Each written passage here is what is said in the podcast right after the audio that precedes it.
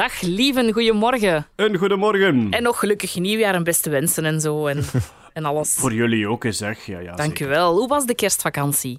Eh, de kerstvakantie was tof. Ik ben gaan skiën. Enfin, ik moet dat even herformuleren. Ik ben naar een skioord gereden. Vervolgens ben ik verkouden geworden en heb ik in bed gelegen en mijn boekhouding gedaan met zicht op de Alpen. Oh nee, Wow, maar, zo, maar wat een triestig zicht, toch, Garma? Oh. Het was met het gezinnetje en ik heb mijn vrouw en kinderen zien genieten van hun skivakantie, dus, dus ça va wel. Ik heb twee halve dagen geskiet, dat kan ik er wel bij zeggen. Maar ik was echt... Ik was al bijna buiten adem als ik de lift omhoog genomen had. Dus Maar dat weet ja. dat er iets Oh. verkeerd is. Ja, En dan tuurlijk. echt zo, ja, echt zo Daffel Hannekes en in dat bedje. Mooi zicht wel, hè. Dat is zo, echt zo, ja... Zo bonnetjes oplijsten met zicht op de Mont Blanc, het heeft iets, ja. Lief, en dan zeggen wij ook heel graag eh, proficiat met de nominatie voor de Kastaar podcast van 2023 voor het Nerdland Maandoverzicht.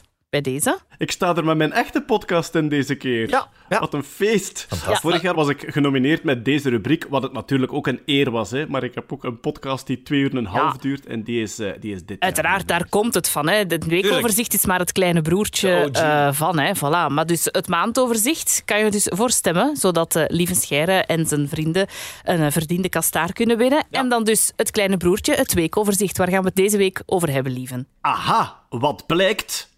Er zitten extremofielen in uw keuken. Zullen we eens beginnen met het woord extremofiel te analyseren in zijn onderwerp? Nee, ik ben benieuwd. Extremofielen, het zijn eh, bacteriën. En het zijn meer bepaald bacteriën die, zoals het woord het zegt, houden van extreme omstandigheden. Heel onze wereld, alles om ons heen, zit bedekt onder de bacteriën. En de meeste daarvan kunnen helemaal geen kwaad. hè. Wij kennen vooral de bacteriën waar we ziek van worden. Maar er zijn enorm veel bacteriën die ofwel heel goed zijn voor ons lichaam, ofwel compleet neutraal zijn. En er zijn er heel weinig waar we eigenlijk ziek van worden. Die bacteriën die leven op alles wat er te vinden is in de natuur. Maar er bestaan ook extremofielen, en dat zijn bacteriën die het heel goed doen in extreme omstandigheden. Ofwel enorm zure vloeistoffen, eh, hete, heet waterbronnen, zelfs straling uit de ruimte die ze beter kunnen weerstaan. Het is zo in de natuur dat vanaf dat er ergens een plekje is dat onbewoond is, dan komen zich daar nieuwe soorten vestigen. En wat blijkt nu? Omdat onze keuken zoveel hele kleine, extreme omstandigheidjes bevat, is ons keuken een soort speeltuin voor extremofielen. Oké. Waar worden die gevonden? Bijvoorbeeld in uw waterkoker. Och, De temperatuur is daar zo hoog dat de meeste bacteriën daar niet tegen kunnen. En dan zijn er extremofielen die daar toch ergens een plekje voor zichzelf gevonden hebben. Maar en wat is het een nut daarvan? Of wat, wat is hun doel? Of waarom zijn die er? Eh, Die hebben geen doel. Hè. Het, het doel van evolutie is overleven en u voortplanten. Dat is, het, dat is het enige. En omdat die een plek gevonden hebben waar ze kunnen overleven en zich voortplanten, blijven die bestaan. oké. Eigenlijk, het, het lekbakje van het koffiemachine is een van de boeiendste delen van heel uw keuken. 53 soorten extremofiele Oh. bacteriën. Daar is een volledige publicatie aan gewijd in eh, PubMed Central. The Coffee Machine Bacteriome. Een, een volledig artikel geschreven. Biodiversiteit en kolonievorming in de lekbak van het koffiemachine. Oh my god. Maar dit willen we misschien helemaal niet weten. Ja, maar kijk, Dorothee, jij hebt nog steeds de reflex: bacteriën zijn slecht. Hè? Ehm, Oké, en dat is ja. niet zo. Dat is niet zo. Bacteriën vallen ons pas op als ze slecht zijn. Als we er ziek van worden of als eten aan het bederven is door bacteriën, dan vallen ze ons op. Maar alles om u heen zit bedekt onder bacteriën die meestal neutraal zijn. Meer zelfs, hoe meer dat uw omgeving bevolkt wordt door onschadelijke bacteriën, hoe minder plek dat de schadelijke bacteriën hebben om zich te vestigen. Oh. En dus een van de remedies tegen de ziekenhuisbacterie die onderzocht wordt, want de ziekenhuisbacterie is ook een extremofiel. Ziekenhuizen worden zo proper mogelijk en zo steriel mogelijk gemaakt. Dat doe je door extreme omstandigheden met detergenten, ontsmettingsmiddel. En wat doet de evolutie dan? Bepaalde bacteriën passen zich aan om daar toch te kunnen overleven. Zo is die ziekenhuisbacterie ontstaan.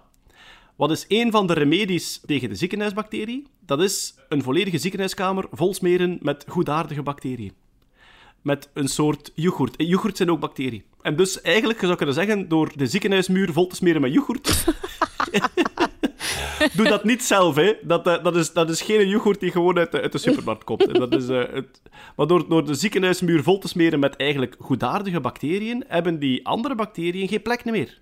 Je kan dat vergelijken met een poolreiziger die heel dik ingeduffeld is en die skis aan heeft enzovoort. Als die op de Noordpool rondloopt, heeft hij het rijk voor zich alleen en zou die zich kunnen voortplanten en vermenigvuldigen enzovoort.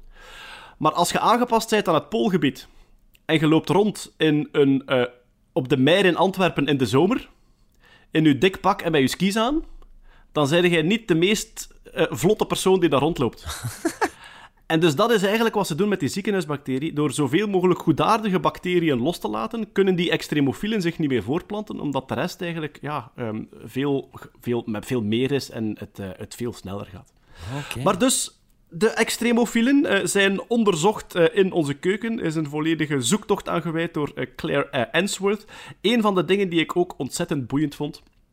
De, ehm, de kolonies die zich vormen in keukenapparaten en andere apparaten zijn over heel de wereld eigenlijk min of meer hetzelfde.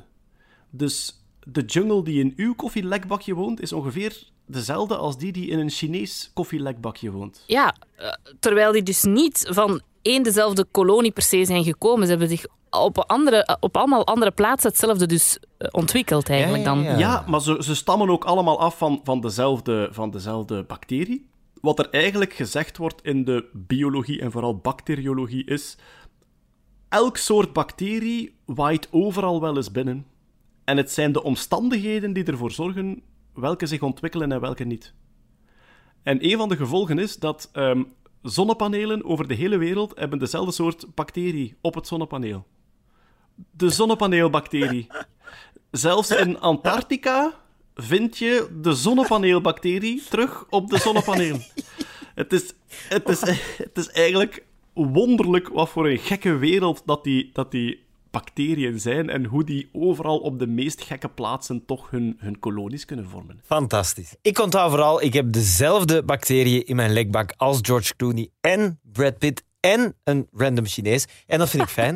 Ik vind het een mooi besluit. Heel graag tot volgende week, lieve Scheire. Jop, tot dan.